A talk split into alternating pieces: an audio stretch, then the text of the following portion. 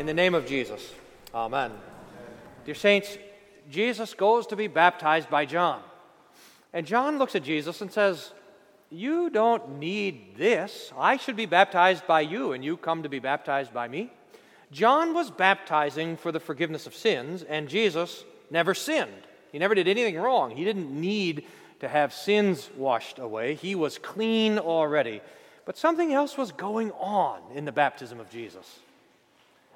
And this was very hard for me to understand. In fact, I'm still working on understanding it. I don't think it's because it's unclear in the text, but I think it's because we are wired in this modern world not to think in biblical terms. So you guys have to endure this sermon because I'm really preaching to myself, trying to figure this out.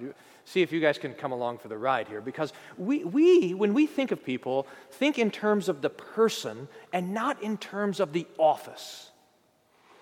I think we think very little about office. I mean, we do sometimes. We use words like calling or vocation or station in life or job.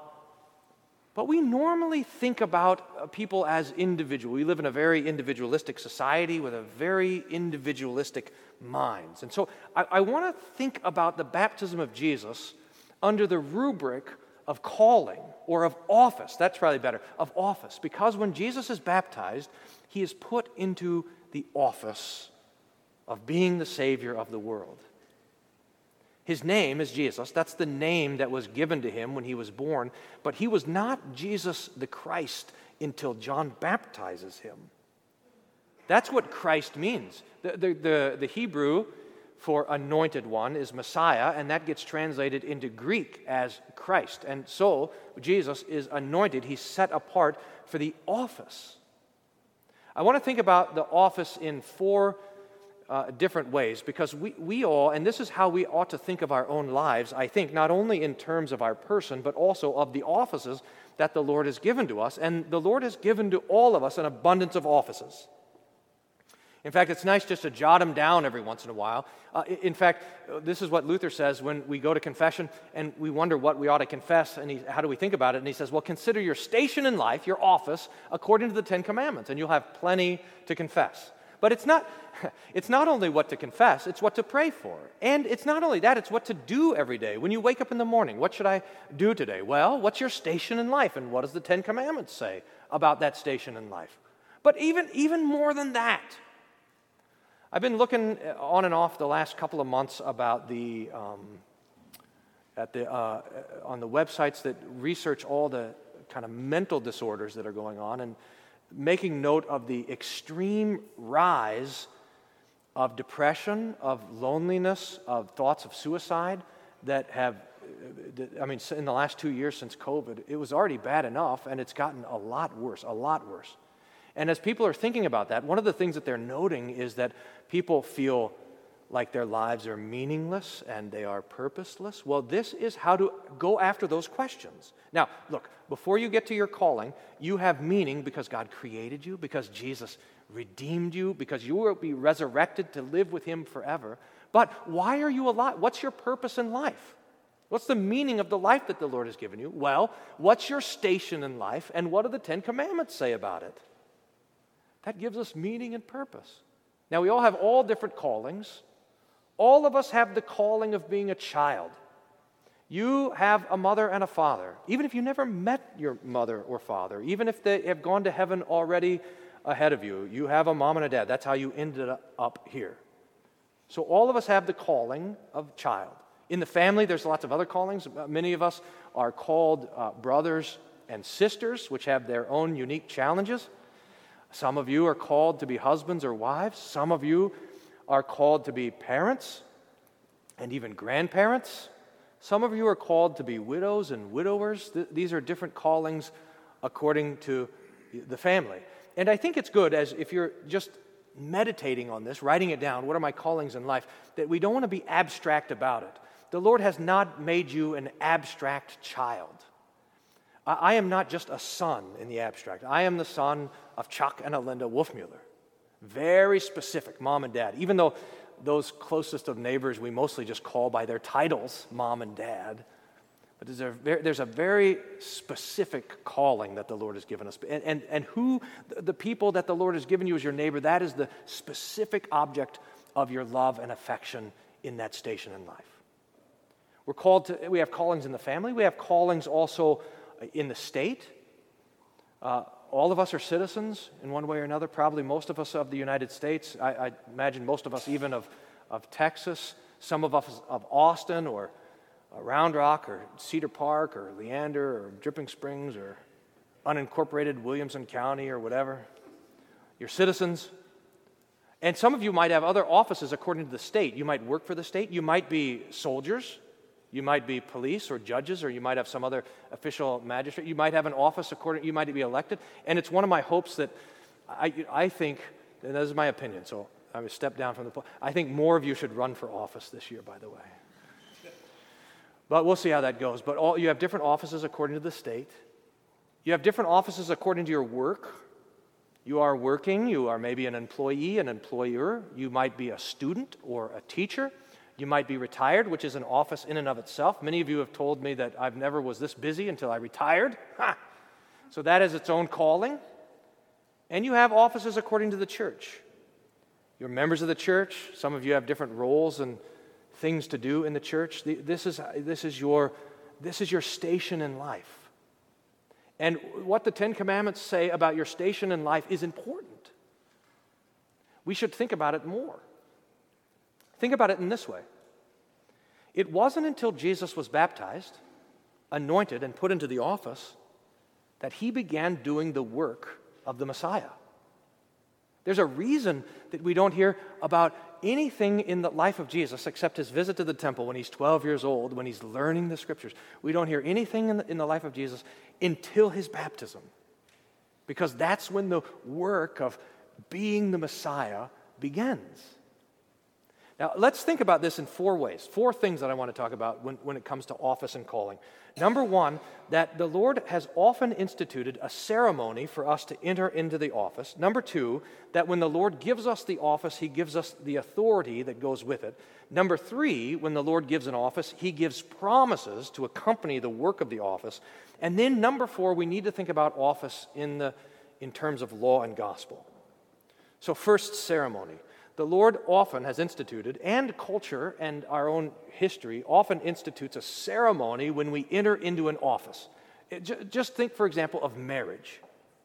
A ceremony when a man and a woman start out as a man and a woman and they end as a husband and wife. Or think of ordination. That's when June 25th is when I was ordained, and the pastors gathered around and laid hands on me, and now I was set apart for the office of preaching. Or think of your own confirmation. Do you know the Lord, when you were confirmed, gave you a particular office, the office of public confessor, so that when you come to the Lord's Supper and you take the body and blood of Jesus, you proclaim his death and his resurrection until he comes again in glory. So the Lord has set you apart for that particular office. I think we should do more with this, by the way. I mean, sometimes when people go into public office, there's a swearing-in ceremony, or when some people get jobs, there's sort of a welcome thing to it. But I think we should add more ceremonies to people entering into offices. A lot of you have moved into new homes, and you've asked me to come and do a home blessing. I think that's really great. But what about when you get a new job, to get together and pray that the Lord would bless you according to that new office? Or I think when couples find out that they're expecting children, we should come into church and pray for them as they enter into the office of being parents.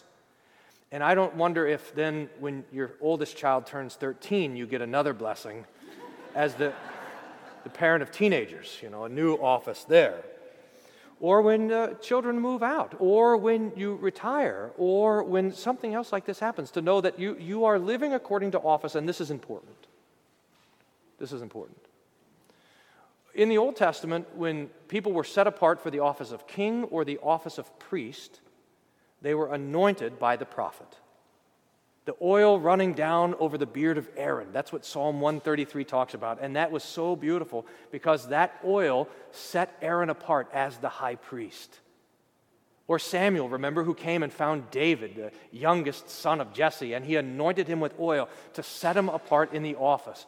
This is why Psalm 46, verses 7 and 8 says of Jesus, "You will possess the spirit of gladness beyond all your fellows," so that Jesus himself is ordained into his office as the Savior. And with the office comes authority. I mean, with the office comes duty. With the office comes commands. With the office comes instruction. But with the office comes the authority to do that. We can think of this in terms of, think of a judge as an example. You know, if you or I told someone that they had to go and live in a room with bars on it for the rest of their lives, we would probably ourselves be arrested. But when a judge who has authority to sentence someone to prison does it, not only is it not a sin, but it is in fact a good work. Or to think of it in terms of the doctor. If you go and see the doctor, he does all sorts of sinful things to you if he wasn't a doctor and checking you out to make sure that everything's working out right. Or parents, or marriage. Think of it like this. When you're married, think of your marriage day. The things that were sinful when you woke up on your marriage day become a good work when you go to bed that night. So that the office gives you the authority to act in a certain way, to do certain things. It's also true with preaching. When I was ordained, I received the authority. This stole is an indication of it, to be able to stand in the pulpit and preach. So that the office sets us in place to exercise authority. It's one of these important questions that we ask. Who has authority to do what thing? And we want to make sure that even if we know the right thing to do, we want to know that it's our thing to do. That we are the one authorized to do it by the office that the Lord has given it. But not only does the Lord give to those in office the authority to do it, he also gives promises. Especially this, the promise of the Holy Spirit to help us in the work of the office. When Jesus was baptized, the heavens were opened, and the Holy Spirit descended upon him in the form of a dove. Now, question. Did Jesus not have the Holy Spirit before his baptism? Of course he did. Of course Jesus had the Holy Spirit. The Holy Spirit eternally proceeded from him as the Son of God, but now the Holy Spirit comes upon him for the gifts of his work and his office. And so it is when we put someone into office. Maybe most clearly, when a pastor's ordained and all the other pastors dressed in red put their hands on him and prayed that the Holy Spirit would come, and you sit in back, and I remember someone telling me about this story where someone was, dad was sitting with his son in the back of the service during an ordination, and they said, "Come, Holy Spirit," and the son leaned over to his dad and said, "He didn't have the Holy Spirit before now?"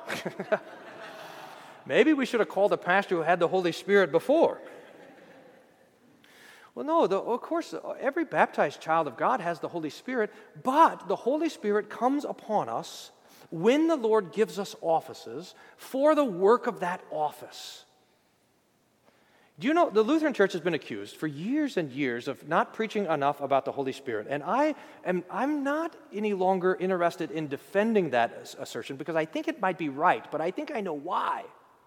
Because for 100 years, the Holy Spirit has been taught as the office destroyer.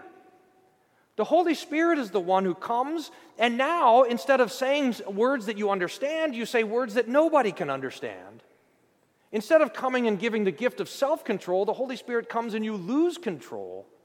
Instead of coming to support the order that God has instituted, the Holy Spirit comes and everything goes crazy. That's how the Holy Spirit has been taught. And that is not only wrong, but it's the exact wrong doctrine of the Holy Spirit, because over and over in the Scriptures, the Holy Spirit comes to support the work of the office.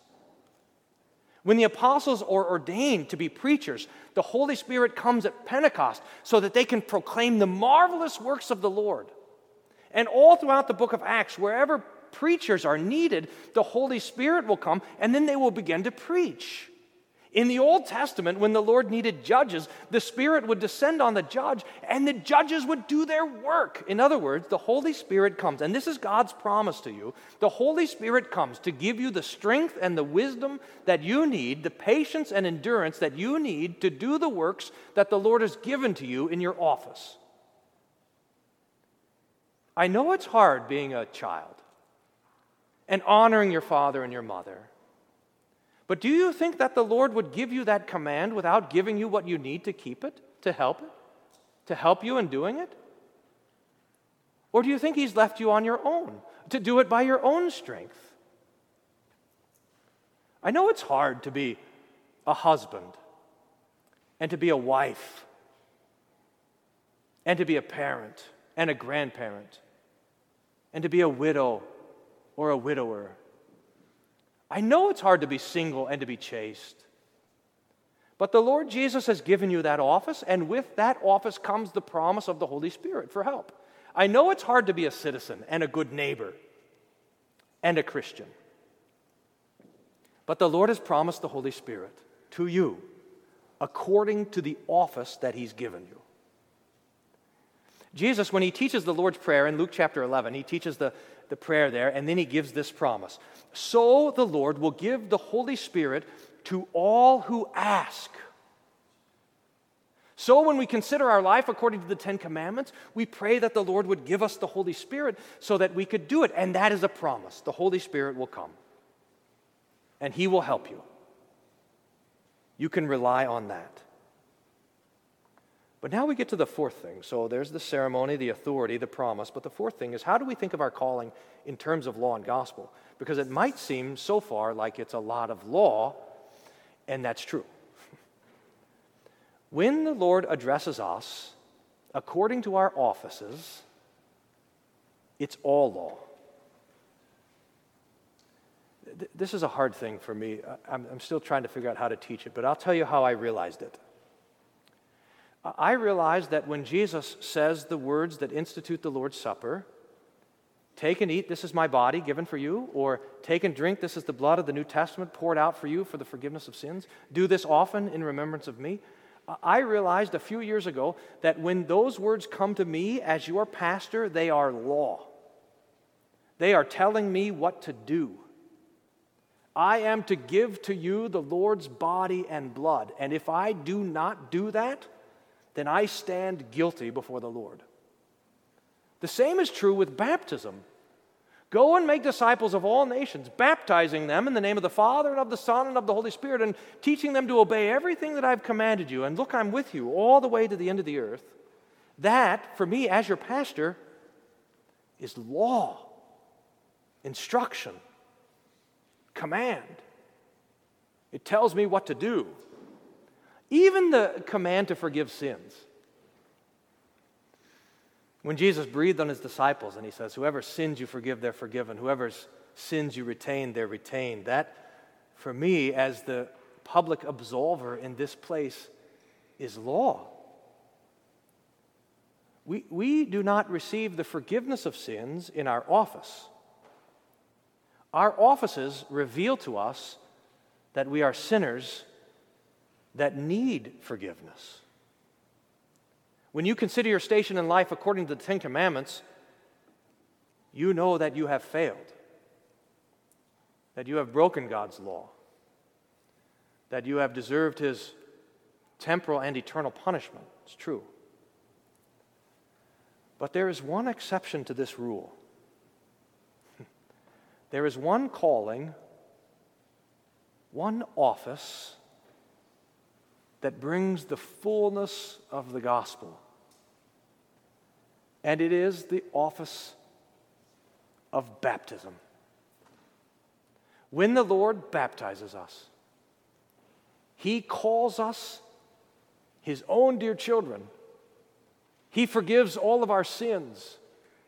He overcomes sin, death, and the devil. He opens the way for us to everlasting life. He looks on us with peace and gives us comfort.